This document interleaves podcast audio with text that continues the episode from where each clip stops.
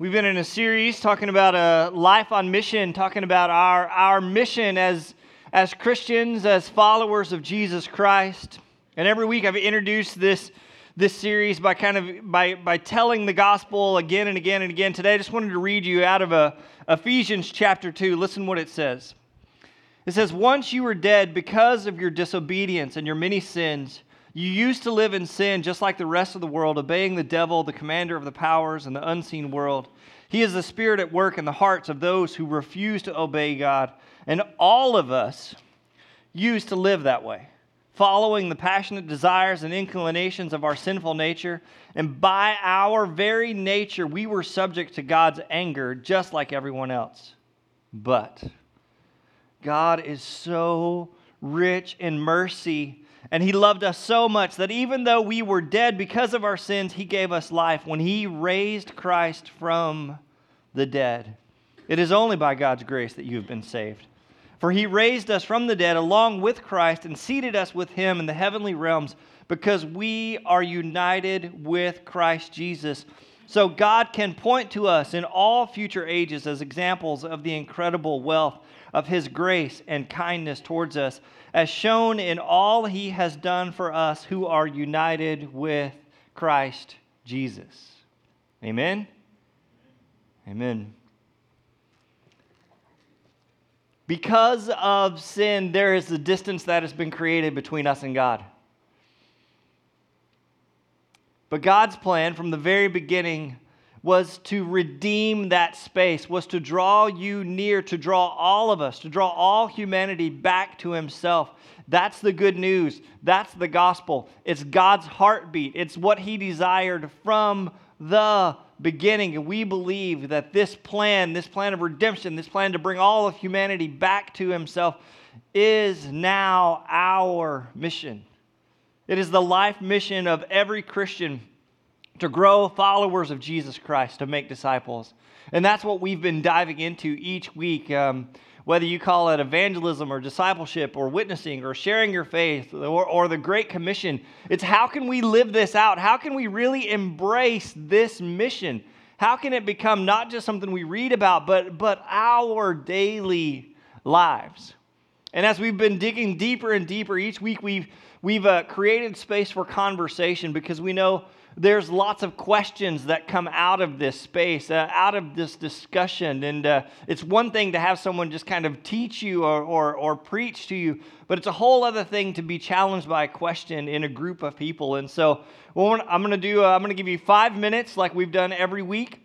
And I want you to turn to those around you. Um, Make sure no one is left out. Make sure you include everyone. Um, you may have to move or turn your chairs around. You've got five minutes, and I'm just going to give you a question, and I just want you in your in your small group to just dive into it and just dive into the question. The question this week is really easy, is, and that is, what do you have to offer as a disciple, a follower of Jesus Christ? So, as a follower, as a disciple of Jesus Christ, what do you have to offer? You got it? You know what you're supposed to do. Anyone need written instructions? Okay, I'm going to set the clock five minutes. Turn around, spend some time on this question, and we'll come back together. All right, how'd you do? Was this question easier or, or more difficult for you this week? Easier? Some, say, some saying easier? Okay, good. So, today, uh, as we dig deeper into this life on mission idea, we're going to come back to this a little bit uh, eventually. And, and as is my normal habit, I'm going to go a long, meandering way around to make a really simple, obvious, uh, but, but meaningful point at the end. So, I want to begin by just asking the question um, Have you ever visited someone in the hospital? All right, let's just get a show of hands. Yeah? Okay. Some of you are banned from the hospital, apparently. Like, um, so most of us have visited someone in the hospital, and so I'm going to ask. I'm going to ask a dumb question, and the, the question is why. Um, have you ever just stopped to think about it? Like, why? Why? Why? Why go visit someone in the hospital? Um, my guess is that uh, that uh, you, you probably didn't have any real ability to help or change the situation of the person you were going to visit. Like, uh, my, my guess is you didn't have the, you know, oh man, I have all these extra bandages. This will be really helpful. Um, or, or my guess is you, you, didn't, you didn't go to the hospital because, you know, this advice, I, have got this great expert medical advice that they need to hear. I, I don't think you went be, because of that. But so if you're not a doctor and, and you can't obviously help, then why go? I, I, I, mean, and so just stick with me here. Just stick with me. Um, wouldn't a phone call or a text message or an email be sufficient? Okay. Um, I, I mean, I, I visit lots of people in the hospital and, and I pray with them, but I can pray with them in my office. I can pray with for them in my office. Just is, is it less effective because I'm not right there somehow? Um, yeah. So maybe a, a better question is um, what good does it do being there in person? Can you imagine this way if um, just just think about it. Just just follow this train of thought with me for a minute. What if uh, uh, if no more hospital visits were allowed? How would that change the, the hospital culture? Or, or what if it just wasn't a part of our culture? We just don't go. We just don't go visit people in the hospital. Hospitals wouldn't have, a, wouldn't have waiting rooms or, or, or visiting hours anymore. Instead, you would just be assigned a bed and, uh, I, I, don't know, an email address or, or a phone number. And so, everyone, bed 107, here's who you can, you can text them a message. And, and while you're lying in the hospital bed, sick and hurt and instead of family or friends coming to visit, you know, the pastor from your church, he just emails you a prayer. Um, your wife and kids say, Oh, so sorry you're in the hospital. Get well soon. Uh, we'll be waiting at home. Can't wait to see you. What if this was a situation where, where um, uh, your, your, uh, your wife was in the hospital to give birth? You know what I'm saying? And you can't come, and the husband's like, Oh, hope things turn out well see you both when you get home. Like, it, it's just, I, I, know it's ridiculous. Or, um, think about this for, for doctors and nurses. So you're just, you're just hooked up to machines that give all your information. And uh, instead of doctors and nurses making rounds, they just send you a text message. Hey, how are you doing? Or here's what we're going to do tomorrow. And if you're having an issue, you just text it right back to them. Um, don't pretend like you wouldn't want this, some of you. Um, wouldn't that be more efficient? All right, obviously, this is a bad plan, right? Obviously, this won't work. Why? Because I think presence, presence as in being there, being there in person, being right there next to someone else is very, very powerful. So I want to kind of demonstrate this idea. And so I'm going to pick on two people. Um, Katie, can you come up here just for a second? Katie's back from college. Yay, you get to come on stage. Katie, uh, I'm just going to ask you to do something. It's, it's going to be really easy. You don't even have to talk or do anything. Today is, is, is really easy. Yep, come. How about right there? Perfect. This is Katie, and she's taller today. Oh, great. I felt So, Katie, I'm going to put a passage of Scripture on the screen. Okay. Go ahead and put it up there, maybe. There it is. And I just want you to read it. and I want you to read it intently. I mean, read it with, with purpose and, and just in, internalize it. So, so just we're just going to let you just read it to yourself. Just yeah, just read it. May the Lord bless you. No, no, you don't even have to tell us. We just want I just want you to purely just read it.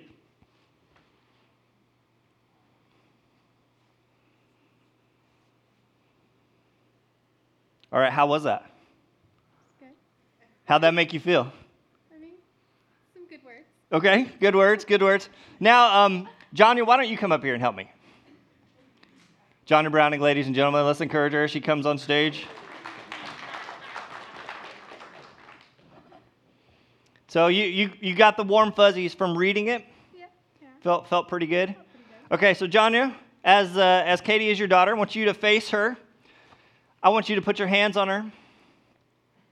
I want you to look into, into her eyes, and, well, as best you can.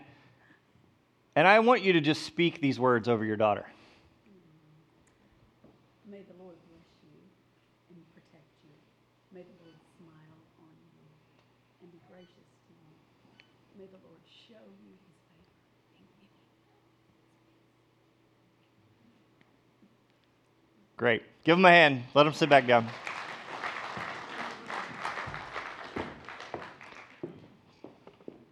Another obvious question Which one was better? Which one was, uh, which one was more meaningful? The one where, where uh, the, uh, let's be honest, the words didn't change, did they? I didn't change the slide, I didn't change the screen. And, so Katie came up and she read these very, I mean, these are passionate words of God out of the book of Numbers. She read them, she internalized them, she read them with, with purpose and intention.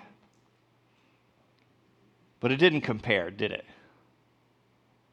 It just doesn't compare to when her mom, who loves her, places her hands on her, looks in her daughter's eyes, and reads these words over her. So, what changed? What was different? Presence. Presence is powerful. Do you have those friends, those relationships um, with people you, you just trust completely?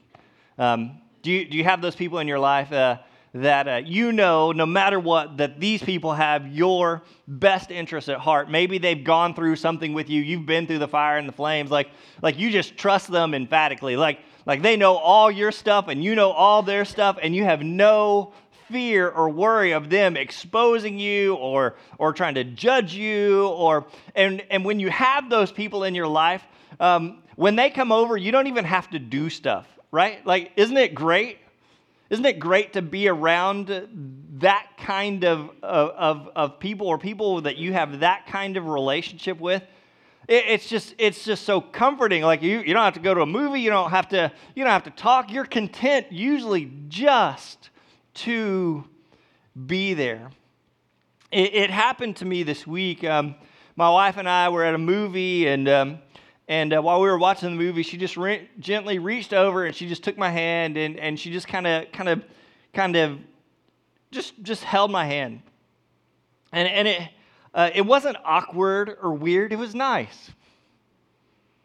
And when she took my hand, I, I'd been I'd been having kind of a rough week and just was was the fire inspector came to the church, and so I'd rather kill myself than deal with that. Um, and so we were in a movie and, and she didn't say anything. She didn't offer any advice or instruction. She didn't say, oh, it'll be okay.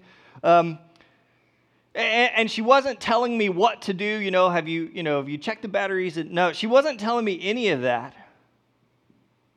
She simply, just, just with a touch, reminded me that she was there. She reminded me that presence is powerful. And all of a sudden, my, my feelings of feeling stressed or anxious or nervous or kind of wound really tight, all of that began to loosen.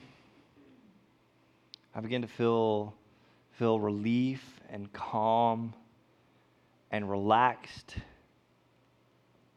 and at peace just through her presence. Isn't that what you want from your doctor? Right? Isn't that why doctors are, are making, making these rounds and actually going and going into the rooms and, and talking to you and holding your hand? Isn't that what you want? You, you want, you, and, and you don't want just a screen that gives you the instructions, but you actually want a physical person there because it's just different somehow. It's what you want, I think, from, from a minister or a pastor. And this is one of the, the, the struggles that lots and lots and lots of megachurches are having. So I love megachurches, I've worked for them, but a megachurch is always going to have the, the struggle of presence because they may have an epic worship service, they may have every resource known to man, and, and there may be full of, but, but in a room full of people, how many uh, truly moments of, of shared presence are there? Right? Sometimes we can lose presence in a crowd of people. Have you seen this happen?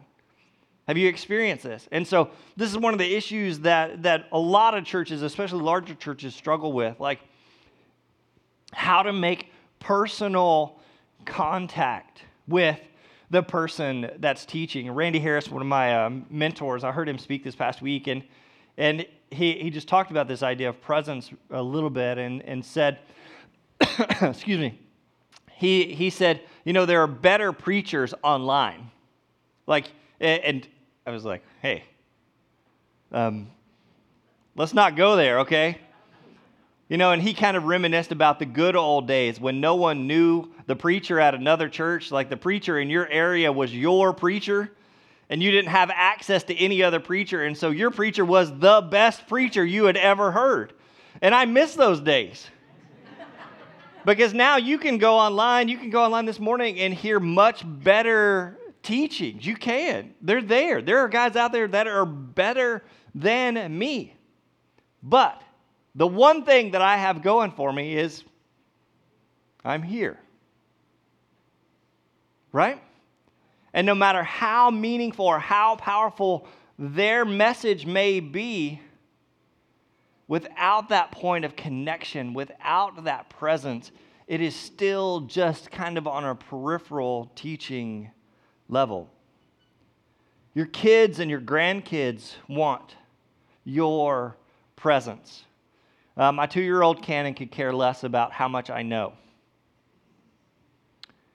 What he cares about is that when I come home, we get on the floor and wrestle. And my seven year old could care less about how much I know. But a great example from her, from her life is uh, even at night, we still crack the door a little bit when, after we tuck her in bed. She doesn't really have nightmares. She's not really afraid of the dark. But it just that little sliver of light coming through that crack of the door just is a comfort to her because she knows we are right there in the next room. And it's just a comfort for her to, to be able to sleep. She knows that we're there. And, and believe it or not, for those of you that have teenagers, your, your, your teenagers actually want your presence also. Maybe it's in the stands as, as they're in a game, or, or, or maybe it's in the crowd as they perform. But your teenagers, they, they may not want your presence right next to them at that moment. But to know that you're there. And if I had to venture, your, prou- your, your spouse wants your presence also. Have you ever fallen into that routine where you work so much and you're doing so much with the kids and you're so busy that you're seeing each other, like physically you're there, but you're not present with each other? Or when life falls apart and everything hits the fan, there's no greater blessing than to have someone who just says, no matter what comes, whatever the storm comes, I'm just going to walk through this with you. I don't have any advice and I'm not an expert at what you're dealing with, but I'm just going to choose to be here with you. And I think maybe when people look back on their life, maybe if they had one regret, it would be that they would give, they wish they would have given more of their presence. I wish I would have been there for you more. And the reality is that texting just won't cut it, right? And, uh, and you can even use Skype and Facebook and Twitter. They all for, fall short. Social media can't do this. It is not reproducible or replaceable. Nothing can compete with the power of presence. I think this is one of the reasons that Jesus came in a human form. Have you thought about that? We spent a lot of time talking about the divinity of God and what Christ brings us as God's Son. But consider it again just for a moment that God became flesh. Walked on this earth as you and I do. He, he hated daylight savings time just as much as I hate it. He stubbed his toe. He hit his thumb with a hammer. He was a carpenter. He made jokes with his friends and, and cried with his family. Jesus held hands and wrestled with his little brothers on the floor. He visited the sick and had dinner parties with sinners. He experienced every tossing emotion of our human life. Why? I don't think he, was, he, he came to just take our place, but to share our space. The fact that he was here, the fact that he was there, present in the lives of the people that were around him. And I know we usually reserve this verse for, for, for Christmas, but look again at Matthew chapter 1, verse, 30, uh, verse 23. Look what it says. Look, the virgin will conceive a child, and she will give birth to a son, and they will call him Emmanuel, which means, what does it say?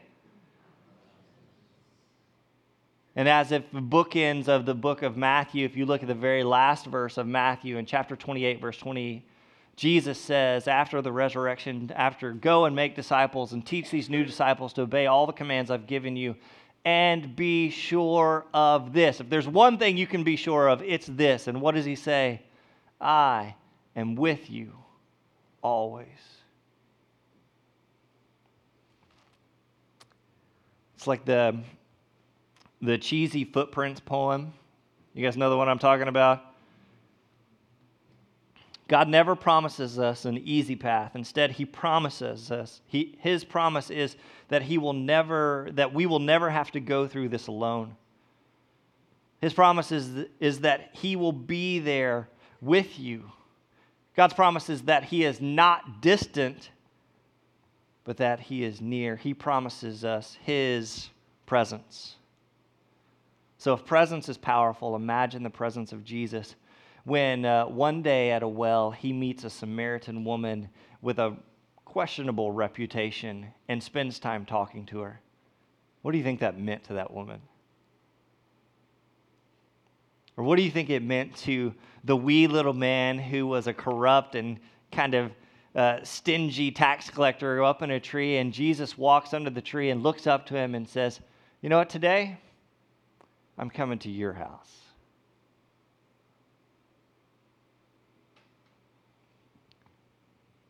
Or to the leper, covered in, in sores and outcast, distance from, distant from any presence, to be touched by Jesus. To the sick and sinful, Jesus said, Come to me, all who are weary and heavy burdened. And what's the rest? And I will give you presence. Right? Presence is powerful. And so you may be wondering okay, so Adam, what, is, what does this have to do with me and my mission as a disciple? Uh, what does this have to do with us as followers of Jesus Christ? And I just want to remind you in Luke chapter 10, in the first verse, uh, it says that the Lord now chose 72 other disciples. So the 72 is a little bit of a play on words. In Hebrew, the number 70 or 72 mean, mean the whole world. Uh, if you look in the, in the Old Testament in Genesis, there's 72 nations of the world. 72 is, is the whole world. And so essentially, Jesus says the Lord has chosen the whole world. And he sends out 72 other disciples and he sent them ahead into the whole world with this great mission for the whole world. He sends them ahead in pairs to all the towns and places he planned to visit. In Mark and even in Matthew, it talks about sending out the disciples. As he sends out these disciples, he always sends them out uh, like a Noah style, two by two, right? And the message is maybe the simple lesson, even in, in this, is that Jesus never sends out his disciples alone. I, I think uh, he sent them out in pairs so that they could be Christ to each other, right? As they left his presence, they took on the presence of the one they had been with to share with each other, to encourage each other. They became Jesus to each other, even as they shared Jesus. And that's the point that Jesus never sends you out alone. And so maybe you're wondering uh, remember our question that we began today. What is it that you have to offer as a disciple, as a follower of Jesus Christ? What you have to offer is not your skill, is not your knowledge. What you have to offer as a follower of Jesus Christ is your presence. What you have to offer is just being there. But Scripture says it's not your presence alone, but the presence of the one who has been with you every step of the way. In Colossians, it says in the first chapter that there is this great secret, and it's been hidden from people for, for this incredible amount of time, but now it is being revealed. And the secret is Christ in you. All the promises that came out of Matthew with Emmanuel and I will be with you always.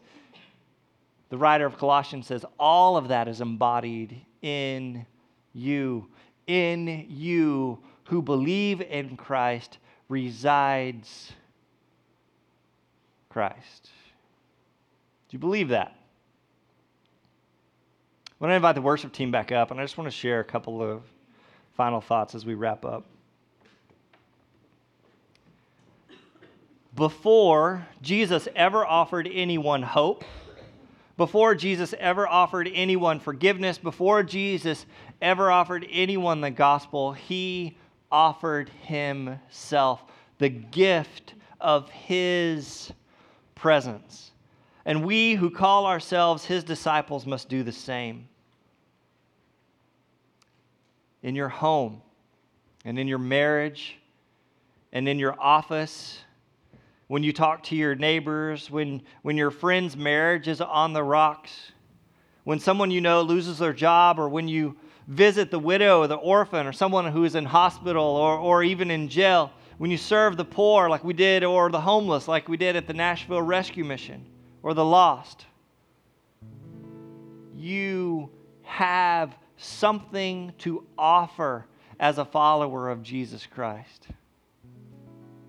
May those who come into your, into your presence experience the fullness of the one who is in you. May those who come into your presence experience the very presence of Jesus Christ. So maybe, um, maybe this week you haven't been very present. You know what I'm talking about? You can be there and not be there at the same time. Um, husbands, this never happens to us. I know.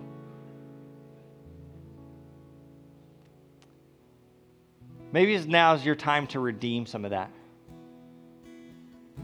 Maybe you've been, been jarred awake by, by God's own words, by the reminder from Scripture that our role as disciples, as followers of Jesus Christ, is to be present, to just be with people around us, to, to be with people in, in, in conversation, to, to not just stand next to them on the bus stop, but to, but to engage them, to be available for, for conversation or, or even prayer. And we're going to talk even more next week about the power of the Holy Spirit and how that presence works in us and through us as we seek to follow and share Christ, as we engage in this life on mission. And so maybe this week um, you've been distant.